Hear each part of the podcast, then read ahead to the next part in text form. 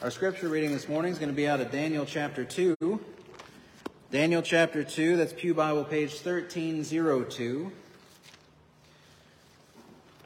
And now it's quite a lengthy chapter, so it's going to be a, a little bit of a hike here at the beginning before we get into the sermon.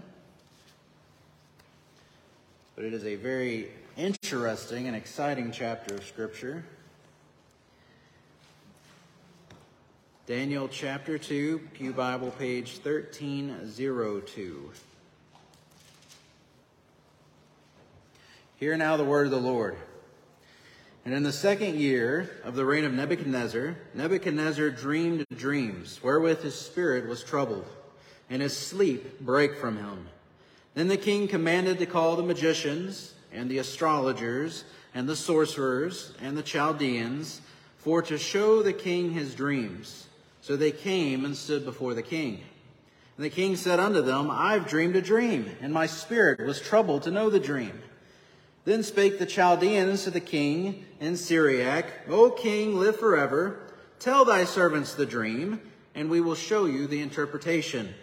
The king answered and said to the Chaldeans, The thing is gone from me. If you will not make known unto me the dream with the interpretation thereof, you shall be cut in pieces and your houses shall be made a dunghill.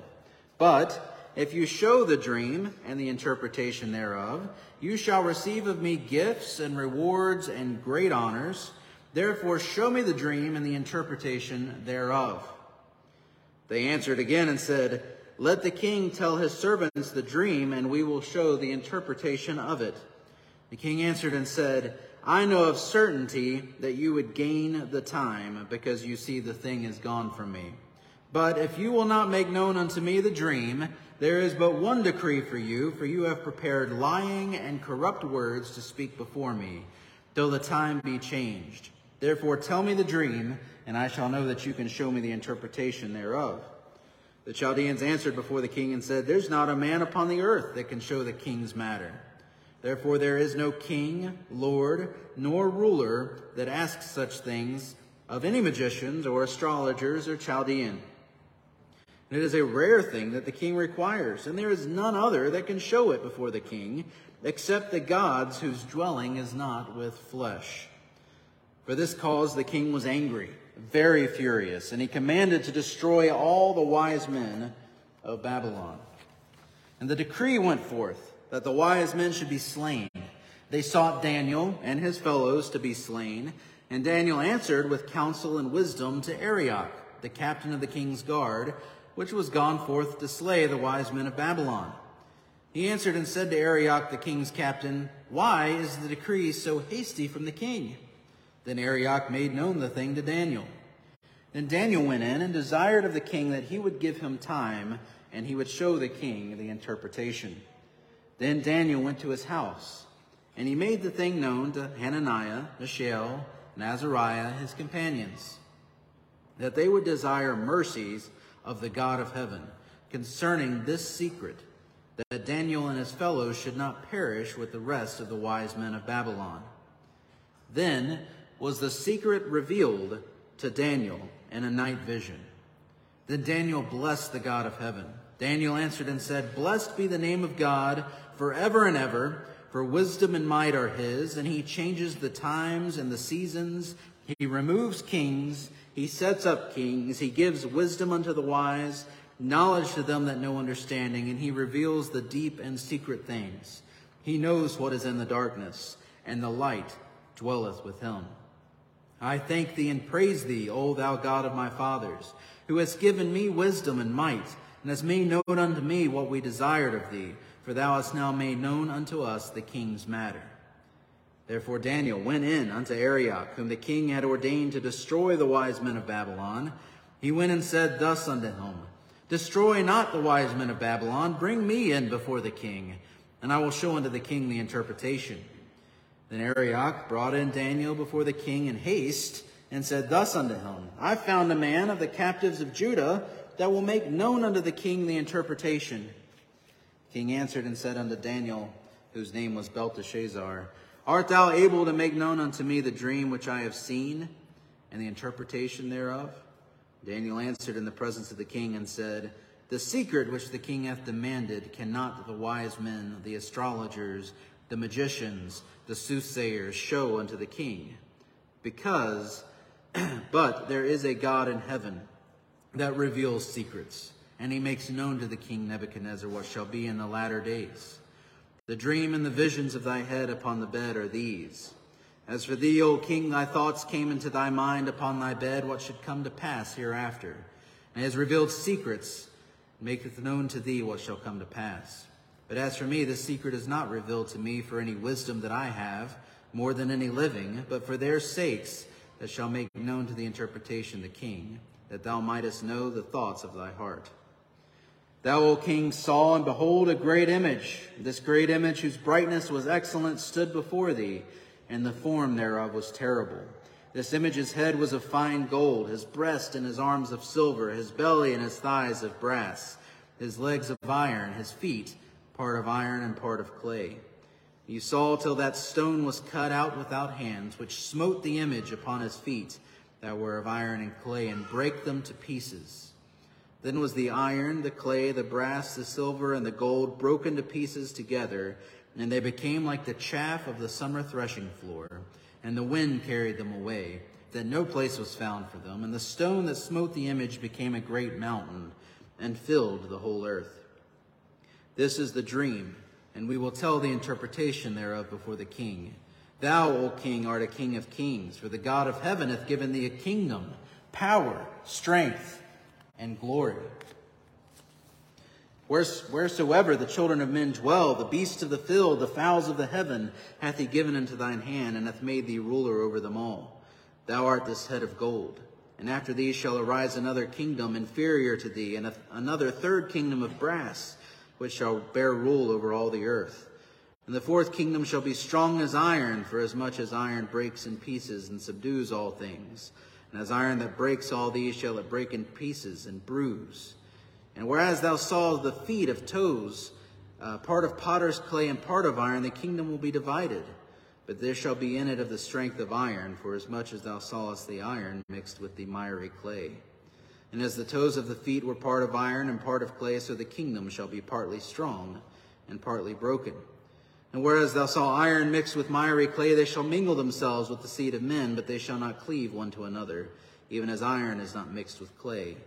And in the days of these kings shall the God, the heaven, set up a kingdom which shall never be destroyed. And the kingdom shall not be left to other people, but it shall break in pieces and consume all these kingdoms, and it shall stand forever. For as much as thou sawest that the stone was cut out of the mountain without hands, and that it break in pieces the iron, the brass, the clay, the silver, and the gold, the great God hath made known unto the king what shall come to pass hereafter and the dream is certain, and the interpretation thereof sure. Then Nebuchadnezzar the king fell upon his face, and he worshipped Daniel, and he commanded that they should offer an oblation and sweet odors unto him. And the king answered unto Daniel and said, Of truth it is that your God is a God of gods, and a Lord of kings, and a revealer of secrets, seeing that thou couldst reveal this secret. Then the king made Daniel a great man, and gave him many great gifts, and made him ruler over the whole province of Babylon and the chief of the governors over the wise men of Babylon. And then Daniel requested of the king that he set Shadrach, Meshach, and Abednego over the affairs of the province of Babylon. But Daniel sat in the gate of the king. The grass withers and the flower fades, but the word of Almighty God abides forever. Let's pray and ask the Lord's blessing again over the sermon today. Father, we come before you again. We ask for wisdom as we seek to study Daniel chapter 2 today. I pray that it would be a a blessing to us that we would be able to understand and apply these things to our hearts and minds. In Jesus' name, amen. So, Daniel chapter 2, as you know, is quite lengthy.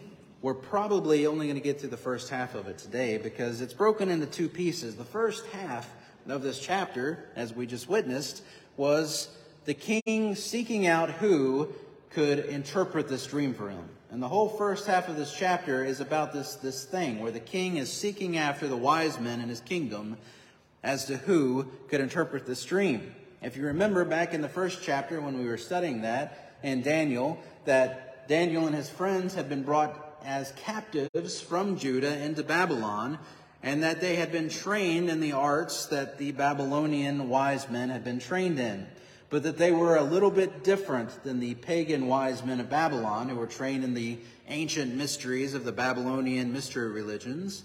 They had something that those pagan priests and magicians and sorcerers didn't have. They had the ear of Almighty God.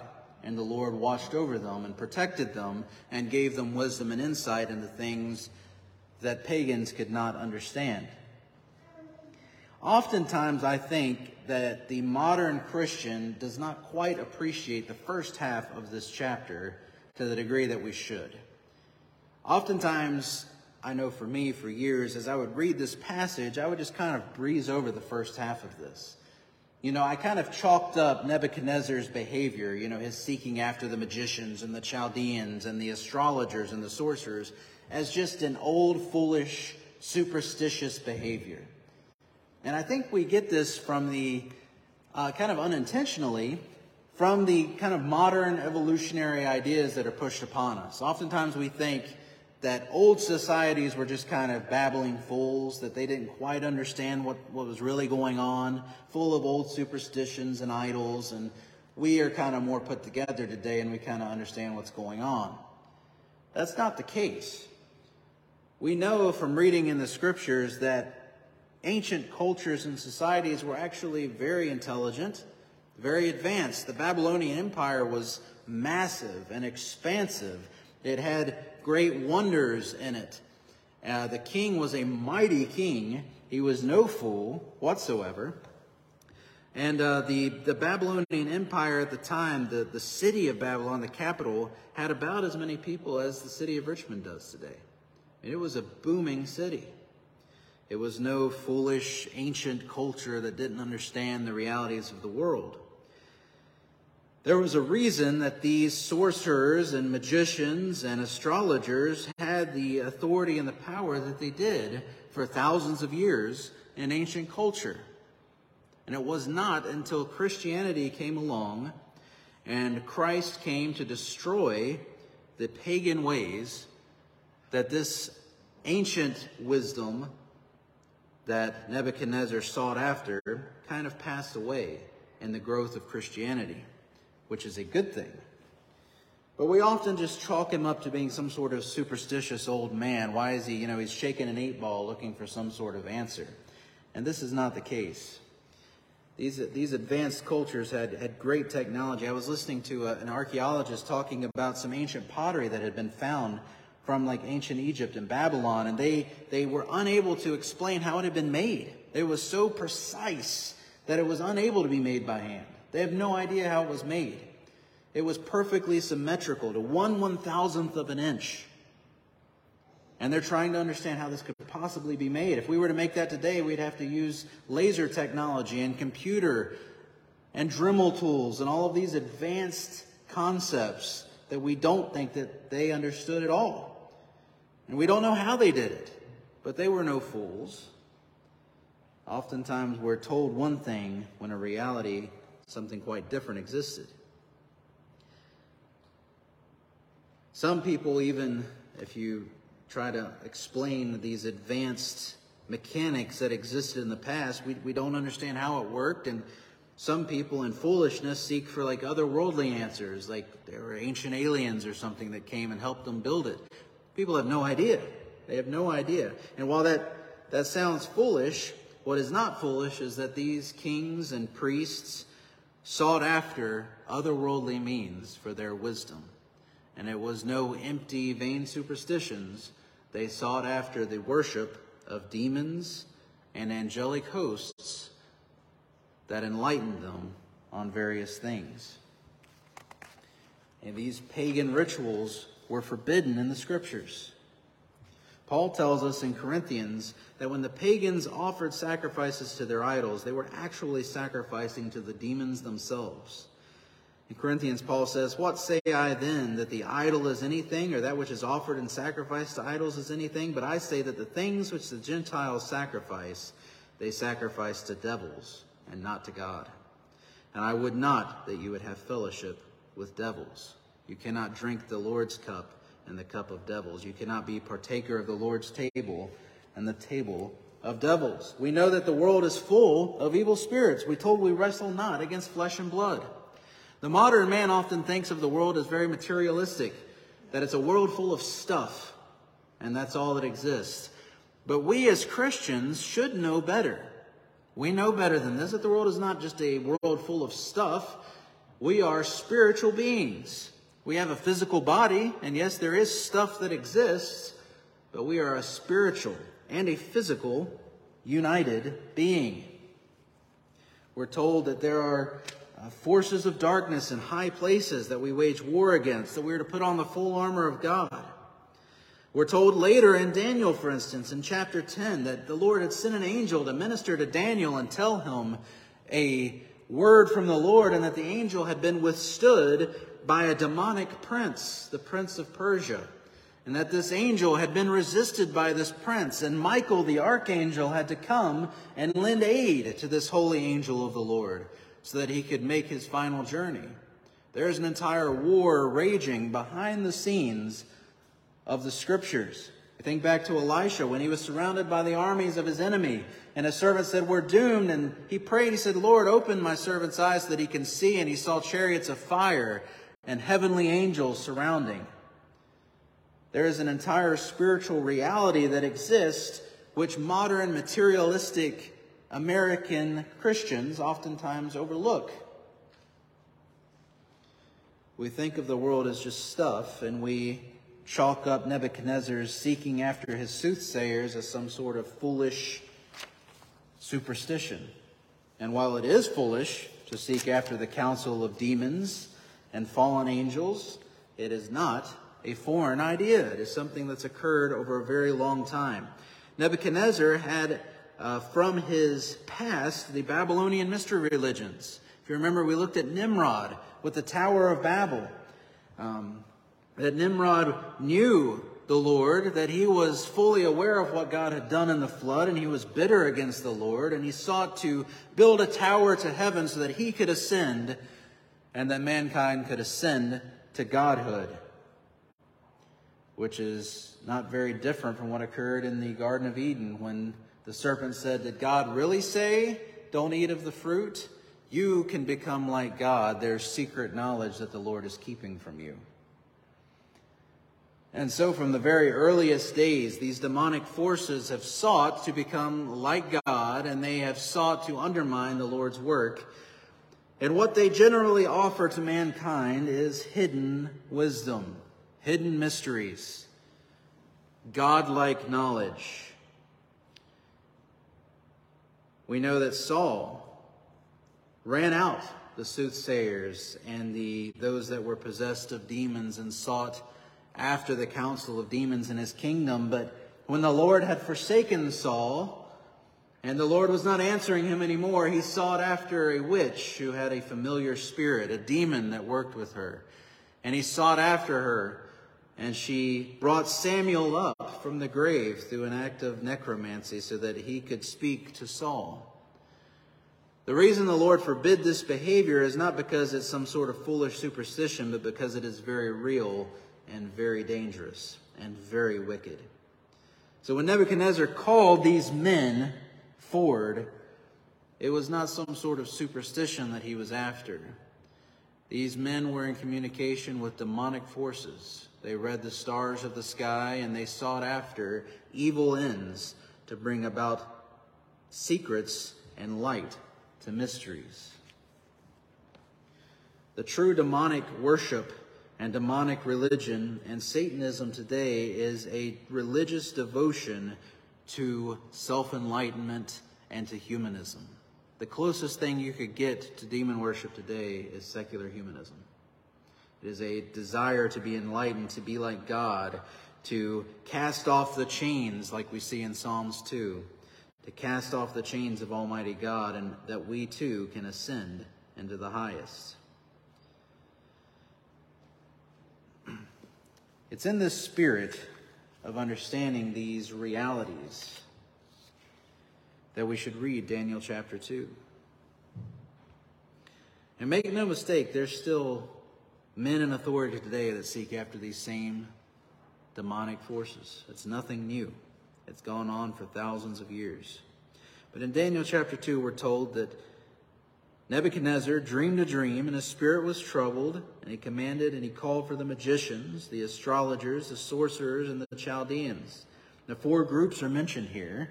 And the book of Daniel was written in both Aramaic and Hebrew, but the different words that were used here, for instance, the, the term magician here is used not only in this location, but it's used in Genesis 41 8 and Exodus 7 11.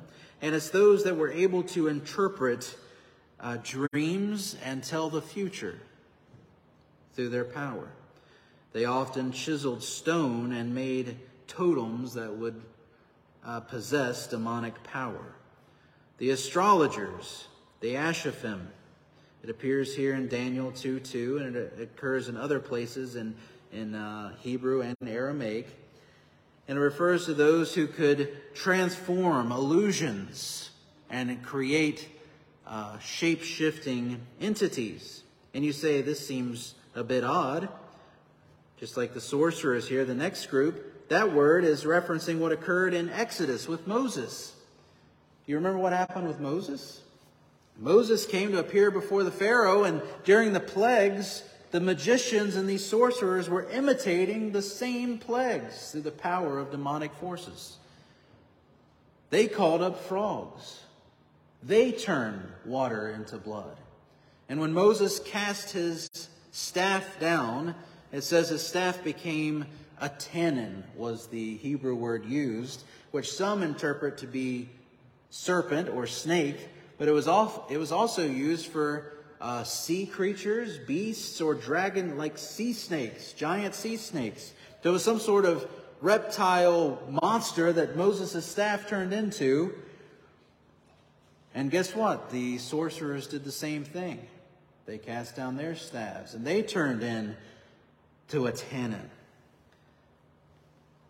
But make no mistake that God always, always triumphs over the witchcraft and demonic powers. What happened with Moses' staff? It says that it consumed the staff of the magicians. Moses' serpent swallowed up the staves of the magicians. And the Lord brought plagues upon Egypt that they could not imitate. And they went before Pharaoh and they said, This is no just simple power. This is the finger of Almighty God Himself. They knew who they worshiped. They knew they worshiped these little demigods, these demonic forces, but those are nothing compared to the power and the might of Almighty God. And as Pharaoh had demanded the death of the firstborn when the prophecy of Moses' birth had been brought too him by his sorcerers and pagan priests, so to Christ demanded the death of the firstborn as the final plague in Egypt. And it was Pharaoh's own son, Pharaoh's own son himself that was mentioned as dying by this plague. And if you recall, Pharaoh himself was seen as a god and a deity. The Lord mocks the pagan idols the pagan demonic forces. Deuteronomy 18 gave instructions to Israel. And it said, When you come into the land which the Lord thy God gives thee, and thou shalt not learn to do after the abominations of those nations. There shall not be found among you anyone that makes his son or his daughter to pass through the fire, or that uses divination, or an observer of times, or an enchanter, or a witch, or a charmer, or a consulter with familiar spirits, or a wizard, or a nec- necromancer. For all that do these things are an abomination unto the Lord, and because of the abominations the Lord thy God doth drive them out before thee. Thou shalt be perfect with the Lord thy God.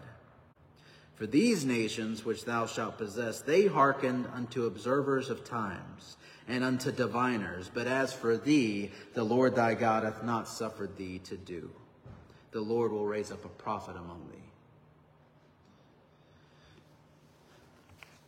It's not that the Lord just forbid these things because they were silly superstitions. He forbid them because they were very real, powerful darkness that is opposed to the power of God.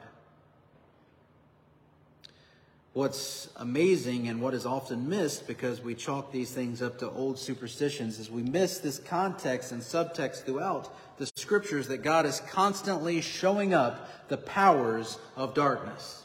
He constantly does this. This is a theme running throughout the Old Testament and New Testament. It's not that God just chalks it up to superstition. He recognizes its reality and he brings it to open shame. Remember Elijah and the prophets of Baal as they were offering up sacrifices? Elijah mocked them. He mocked the, the, the God that they worshiped, which we know was some sort of demonic entity. And he mocked it, saying, Maybe he's asleep. Maybe he's indisposed. And then the Lord rained down fire upon the altar of Elijah. We know that the Lord brought to open shame the sorcerers of Egypt through the final plagues. We know that the Lord has bound up in chains the angels that sinned against him. Joel tells us this, that they're bound up in chains until the final day of judgment. We know that the Lord brought to death the, the Pharaoh's son in exact wording of what the Pharaoh had tried to do to the Hebrew firstborn. We know that Moses' staff swallowed up the staff of the serpent. We know that the Lord promised that the serpent's head would be crushed by the head of the seed of the woman, or by the foot of the seed of the woman. In early church history, our, our church fathers understood these realities and they sought to openly destroy paganism. This was their desire and goal. And that the the uh, miracles that were accomplished by the early church trumped the power of darkness. We know that the demons trembled in fear before the Lord. When the Lord would come, when Christ was walking on the earth, the demons would come, bow down before him, and plead for mercy. And we're told that the demons believe in God, and yet they tremble in fear. In Colossians 2, we're told that the Lord has spoiled principalities and powers and has made a show of them openly, triumphing over them. The miracles and the power of God trumps the pagan world. During my prep for the sermon, I was reading uh, online, I was, I was looking up uh, ancient paganism and how Christianity interacted with this. And I found a lot of articles. One of them was from the New York Times, and it was bemoaning and complaining about the fact that Christianity had destroyed the ancient world and the things that had been for thousands of years. And Christianity came and obliterated it. It was terrible. Right, all that terrible paganism and human sacrifice. I mean, what a loss, you know? Like the Aztecs, uh, with their massive amounts of human sacrifice 30,000 in a day at times they would do. And you'll find modern scholars bemoaning that the Christians came and obliterated their culture. Oh, the tragedy and humanity of it all. Yeah, we did. We did destroy these pagan ideas and pagan cultures, and I'm proud that we did. And as Christians today, guess what we need to do? We need to keep doing the same thing. We need to be at war with these pagan ideas and pagan ideologies. No apologies for blotting out demonic worship. These powers are real, they're dark, and they're not to be dabbled with. As Christians, we are not to seek out after these mysteries. There's hidden things that we are not to know. And that's okay. And the things that we are to know, the true mysteries, can only be revealed through Christ. When these pagan sorcerers came and they said to the king, There's not a man on earth who can show you the secret of your dream. And Daniel said, It's not because of my wisdom or because I'm smarter than anybody else, but the Lord revealed this to me so that you might know the secrets of your heart.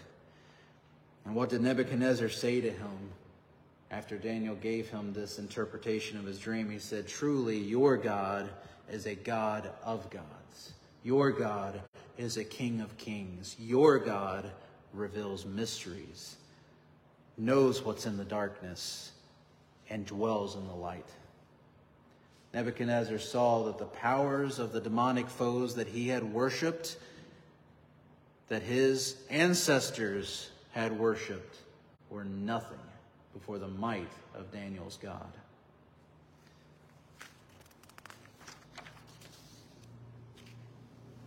The Lord is the one that reveals the deep and the secret things. He knows what's in the darkness, and the light dwells within him. And what a powerful triumph of the Lord over demonic powers of darkness. What a beautiful thing. The Lord does it time and again. He lays to waste the powers of darkness. There's even uh, there's different interpretations of this, but it says that during Christ's uh, death, before his resurrection, that he he it says he went and he preached the gospel, and he we, we say it in the Apostles' Creed, he descended into hell. And there's lots of different interpretations for that, but I think it's not a stretch to say that he was declaring his victory.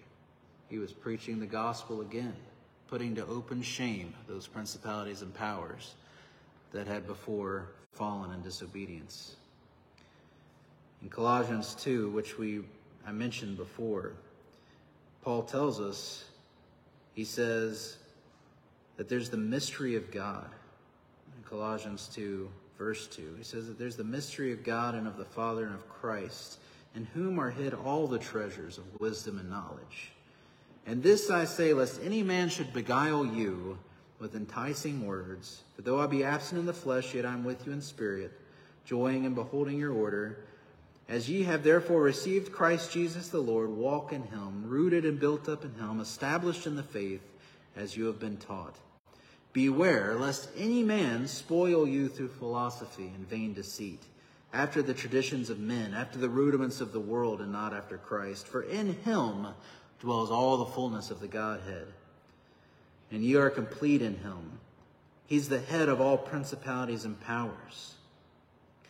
He's put off the body of the sins of the flesh by the circumcision in Christ, buried with him in baptism, risen with him through the faith of the operation of God and you being dead in your sins and the uncircumcision of the flesh hath he quickened together, blotting out the handwriting of ordinances that was against us, which was contrary to us, nailing it to the cross, spoiling principalities and powers, making a show of them openly, triumphing over them in it. Let no man therefore judge you in meat or in drink or holy days or new moons or Sabbath, which are shadows of things to come, but the body is of Christ and let no man beguile you. Your reward in a voluntary humility in the worshiping of angels, intruding into those things which he hath not seen, vainly puffed up by his fleshly mind, and not holding the head, in which all the body by joints and bands have nourishment, ministered and knit together, increasing with the increase of God. Paul says, Don't be led astray by these men worshiping angels, angels that God has spoiled and made an open mockery of through his victory on the cross. Don't be beguiled by them. The mystery of God is revealed in you through Christ Jesus. He is the one who reveals these things to us. So, in conclusion, three points to take home and, and remember and apply. First, the demonic realm is real, it's very active, it's involved in the lives of men who seek after higher knowledge and power that God's not intended. It's a power that absorbs and destroys the user it's real nonetheless. Ancient and modern wicked rulers have no issue consulting with these entities, and these demonic forces have no interest but the destruction of mankind and the destruction of our hearts and souls. They hate the Lord and they hate that he is victorious over them. And know that God is victorious over them. Secondly, Christians, we are to be content with the mysteries revealed to us in Christ. We're to stay in our lane. God has given us a law to be obedient to. He's given us true and godly worship, and we are to be obedient to Him in those things. He has revealed to us through revelation and His Word the knowledge that we need that brings life and peace and godliness. The knowledge that Eve sought in the garden brings death, but God brings us life through the power of Christ Jesus. Third, God puts demonic foes to open shame. Throughout the scripture, the Lord puts to shame the forces of darkness. His holy mountain grows over their sacred mountain. His miracles destroy their miracles. His power overcomes the powers of darkness. He casts in chains the demonic foes. He overturns the wicked kings. He tears down their empires. And so too Christians throughout history have not hesitated to put to open shame these forces. Like the cutting down of Donar's oak the, and the building of, of churches. And, and ancient kings would take the idols and turn them into public toilets. There is no shame in mocking and ridiculing the false gods of the world. We should be aware of them, but we should know that God's name, the name of Christ Jesus, is mightier, more powerful, and has overcome all the powers of darkness. And when we desire the light, we must look to Christ for the revealer of mysteries. Let's pray. Father, we thank you for your mighty word and your mighty hand that you have spoiled the powers of darkness, that you put them to open shame daily, that you've told us we do not need to fear, and that we don't even need to marvel that demons are subject to us through you, but that we should marvel that our names are written in heaven.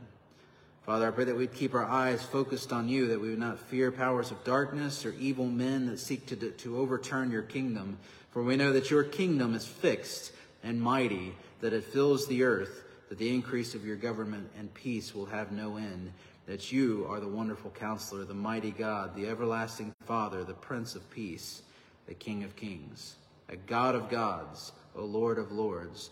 In you the light dwells, and you know what happens in the darkness. In Jesus' name we pray this. Amen.